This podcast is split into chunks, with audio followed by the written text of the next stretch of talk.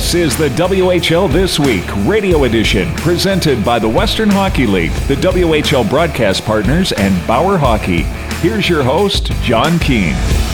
Hey, welcome to the show and Happy New Year. Ahead, it's disappointment that takes the gold medal at the World Junior Hockey Championship at Edmonton and Red Deer after the IIHF called off the tournament due to COVID 19. Several WHL players have headed back to their club teams. Team Canada starting goaltender Dylan Garand will speak on that and why he's holding out hope. That is coming up in a second. While the WHL trade deadline may be over two weeks away, but already a flurry of moves including a popular goaltender in Prince George on the move. Taylor Gauthier off to the Portland Winterhawks will have reaction. Former Silvertips goaltender Dustin Wolf has been called up by the NHL's Calgary Flames, the 214th pick in the 2019 NHL draft. It's a great story. Called up in Seattle, close to his junior home in Everett. We'll have more on that. And we'll check in on the Brandon Wheat Kings, who are gaining traction in the East Division. Head coach Don MacGillivray will close out the show. First up, the World Junior Tournament was called off this past week, ending a dream of many WHL players who were representing their country, including 12 from the WHL on Team Canada. That included Kamloops Blazer goaltender Dylan Garand. Well, Dylan, it wasn't the way uh, you wanted your World Juniors to end. Uh, you had just gotten there and, and taken over the crease. Uh, let, us go back to when the news broke for, for Team Canada, and, and you heard that uh, the tournament was was canceled. What was what was your reaction? Yeah, pretty disappointing for sure. Um, you know, kind of was a whirlwind kind of thing. Took us all by storm. I remember, you know, that morning there was a couple games got canceled, and we were still expected to play. They told us we were going to play, so went back to the hotel and stuff. Was having our pregame nap. I actually got woken up from my nap with knock on my door, head down for a meeting, and that's when they broke the news, and it kind of all hit us by shock. And uh, like I said, it was pretty disappointing, and obviously, you know, you don't expect to go to that tournament and kind of have it canceled halfway through. So it's it's disappointing for sure, but uh, you know it is what it is, and you know got to move on from it. How tough is it to move on? I know you get back with your club team and you get right back in the battle, uh, another battle. So maybe that helps. But uh, is, is this one going to sting for a while? Yeah, for sure. I mean, I think all of us, our dreams were to you know play in this tournament and win a gold medal, and obviously we we didn't get the opportunity to. I think, um, you know, for me, I'm kind of lucky right now. I got a quick turnaround, quick move on. I'm next day I'm playing a game. So it's it's quick for me, but for some other guys, they're taking time off, so it'll probably sit with them longer and stuff like that. And you know, it is disappointing. It's definitely a you know kind of a broken heart dream kind of thing where um, you know it was our dream to win a gold medal, and you know we're not going to get the opportunity to do that. It's pretty tough, but like I said before, it, it is what it is, and can't really do much about it. Take me back to that uh, that announcement, uh, the bad news, and, and your Canadian teammates, a lot of WHL players, uh, guys you know. Um, what was sort of the the interactions with the others once that news came down?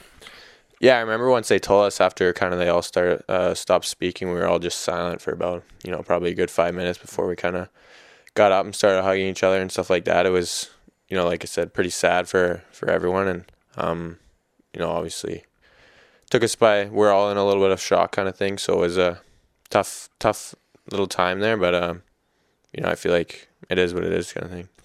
There is talk that maybe you, you play it in June or July. I mean, are you holding out hope that that might happen? For sure, I think we all have a little hope for that. Um, that's kind of what they're telling us is they're gonna try and do it, you know, at a later date, maybe in, in June or whatever. I'm hearing a bunch of different things and stuff like that, but um, you know, there's definitely is hope for sure to finish the job kind of thing and, and get an opportunity to play in that tournament. And um, I guess we'll see what happens. I know the experience ended shorter than you wanted, but but what was it like being a part of that again? Your second time through it, but this time bit of a different role. Um, you know, you had those WHL teammates. We talk about uh, even a teammate with the Blazers and Logan Stankoven who had scored in that first game that he played against Austria. So, what was the experience, albeit short?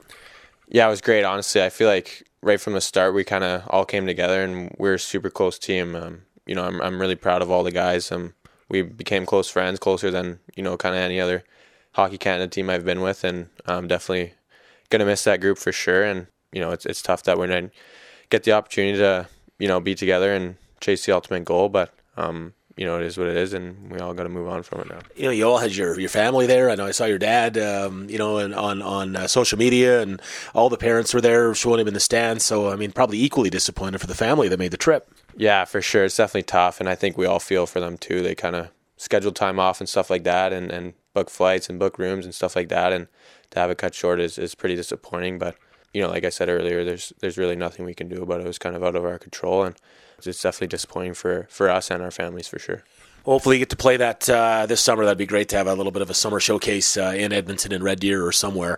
Um, while you were there, you signed your contract with uh, with the New York Rangers, and I think it was it was a matter of time uh, before it happened. Uh, it was going to happen, uh, but it took some time here. So you were patient with the process, but I'm um, sure you're happy to get it done. And what took so long? Yeah, definitely happy to get it done. Um, it's definitely you know a dream come true of mine to you know sign an NHL contract and. Um, you know, like you said, it kind of took a little while for sure. I was definitely, you know, waiting for one and waiting for one to come, and then, um, you know, we finally got something worked out and, and got something done. It's it's great, and I'm definitely, um, you know, pretty privileged to be a part of the New York Rangers organization, and um, you know, I'm excited for the future to come. Okay, well, I know that uh, gold medal dream. Maybe we'll just put it on pause for now, and, and you might get a hopefully a shot at that uh, this summer. But it's great to have you back, Dylan. Thanks a lot. Yeah, thanks for having me. You're listening to the WHL This Week, Radio Edition. The WHL's trade deadline is January 17th, but some teams are ahead of the game as they look to shore up their rosters for the second half. The Portland Winterhawks acquired 20 year old goaltender Taylor Gauthier from the Prince George Cougars. Gauthier is a five year goaltender for PG, and Cougars head coach and GM Mark Lamb says it was a tough move to make. I like uh, Goat so much. You know, he, he's such a good goaltender, and he's he's went through a lot here in Prince George, and he's been a great soldier for everybody on and off the ice. And um, you know, trying to do the deal was hard. There, there's not a big market for overage goaltenders. Or, uh, you know, a lot of different circumstances, a lot of different factors out there in the real world, and um, you know, he, he's going to a real good team. The return we got, uh, we get Bronberg back, who's a good defenseman. It'll really, you know, help our young guys out back there. So uh, I was I was happy it was over. Gauthier expected to make his Winterhawks debut next week. And as the trade deadline comes and goes, WHL This Week Radio Edition will be on top of all the moves in the coming weeks. This is the WHL This Week, presented by Bauer Hockey. Dustin Wolf, a former WHL star goaltender for the Everett Silvertips, recently got called up by the NHL's Calgary Flames. The two time WHL Goaltender of the Year was the fourth last player selected in the 2019 NHL Draft, 214th overall. He's having a great season in Stockton with the AHL's Heat and got the call up this past week to the NHL's Flames. We just got off the ice in uh, Stockton there and um, you know, I was actually laying on the in the training room and get some work done, and um, you know, I had the phone brought to me, and it was Brad Pascall on the phone to say I was going to come up to Seattle. So obviously super excited, and um, obviously my mom was the first person to call, and obviously she's pretty excited, especially since you know my my house is only 45 minutes from here. So um, you know, just to have some family in the building tonight is going to be exciting for sure. Flames head coach Daryl Sutter says he's earned the call up. Well, he's 14 0 and 2. So it's just like his goalies are just like coaches are measured on a record. It's good goals. And a step onto the NHL ice in the Pacific Northwest for Wolf? Get my first call up is obviously pretty exciting to begin with. And then, um, you know, to have family close by and obviously being close to Everett, I'm sure there'll be a bunch of, you know, Everett fans in the building as well. So, um, you know, definitely pretty exciting. Congratulations to Dustin Wolf. From the drop of the puck to the Ed Chynoweth Cup, this is the WHL This Week Radio Edition. Hey, the Brandon Wheat Kings are finding some great traction here through the month of December and starting into the new year. Head coach is Don MacGillivray, first time uh, on the WHL This Week radio show. Don, thanks for making time for us. Hope you're keeping warm in Brandon. I know it's been a cold spell here across Western Canada. It's been tough. Yeah, well, thanks for having me. It's uh, it is cold. It's uh, probably the first time we've experienced this uh, cold snap, but uh, it's not uncommon in this uh, part of the world. Yeah, for sure. I know as a visiting team going into Brandon, it was actually the best stop on the Eastern road trip because you could uh, just go into the hotel, pull the bus in, uh, and the hotel's attached to the rink, and you never had to leave. It was just a great spot to be. Absolutely.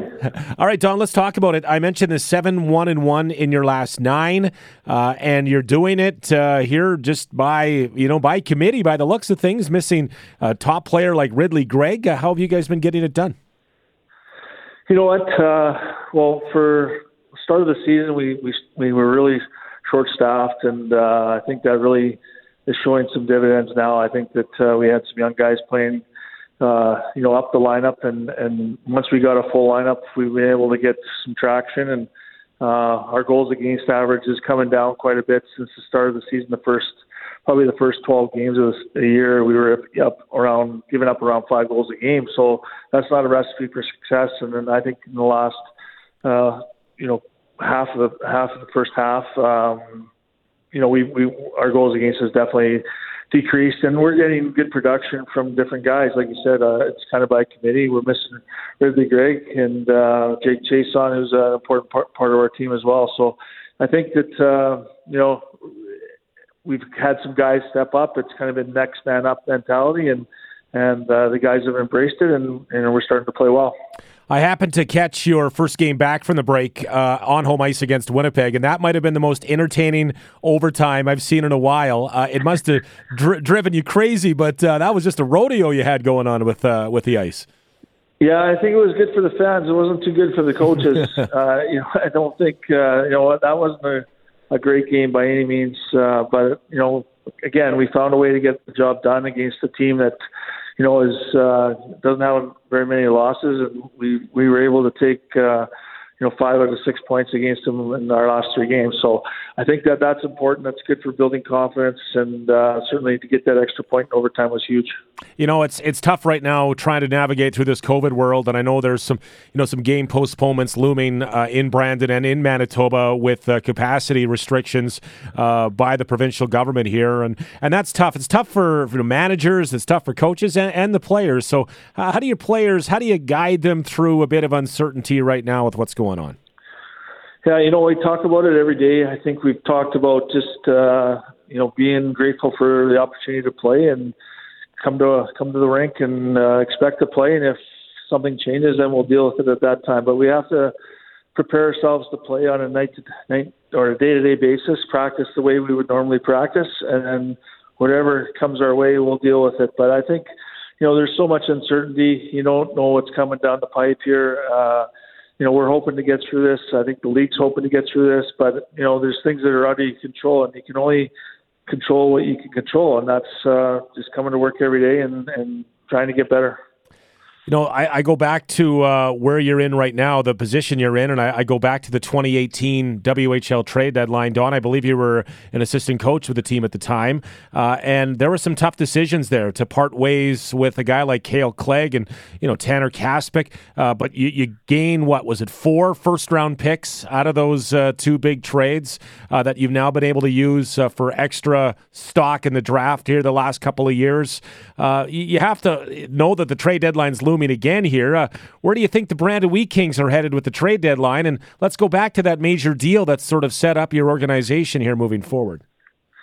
Yeah, I think when you look back at that that time that that year, uh, you know, certainly as the coaches, we weren't really too thrilled about making those moves. But I think that um, you know it was a different year Regina was hosting the Memorial Cup. Moose Jaw Swift Current had already added to their team and were loading up to to take a run at the division. So we were we were in a division that had three really really good teams, and you know one of those two or two of those teams were going to lose in the first round. So I think that um, you know it's a little bit different scenario this this time around. We're probably in the same spot.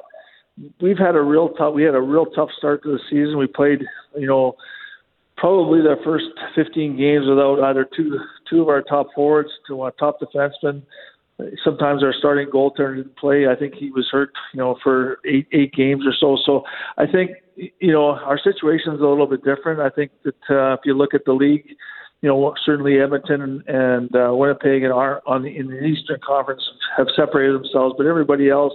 There's literally four points separating the rest of the team, so we're everybody's still in the fight here. Uh, and I, you know, I'm of the mindset that um, you know, if you can get to the playoffs, anything can happen. You never know what's going to happen. Just like you don't know what's happened with COVID. Uh, you know, teams can get injuries, uh, you get suspensions, uh, you get rolling at the right time. You know, you never know what's going to happen. But the reality is, is you know, again, it's not something that I control. I, I coach the players that come into the building on a day-to-day basis Uh, if we decide as a group that we're going to go in a different direction, then you know that's what we'll deal with. But I, I, I don't see that happening this year. I, don't, I think we're you know we we like our group. We, we're comfortable with our group. We feel like we've taken some strides, and we're going to be adding, you know, Ridley Greig into the lineup, Jake Chiasson into the lineup. That's that's going to make a significant difference for us as well. Don, I know it's been uh, it's been a roller coaster to say the least on the ice and off the ice uh, in Brandon this year. You're you're riding a high right now, but uh, we all wait to see what happens with uh, with Omicron and uh, some game postponements there in Brandon. But uh, appreciate your insight here on WHL this week, and want to wish you the best of luck and hope you can keep things rolling there. Okay. Well, thanks a lot, John. Appreciate you having me. Hey, that's the show. Happy New Year to everyone across the WHL. I'm John Keane. Thanks for listening. This has been a presentation of the Western Hockey League in cooperation with the WHL broadcast partners and Bauer Hockey.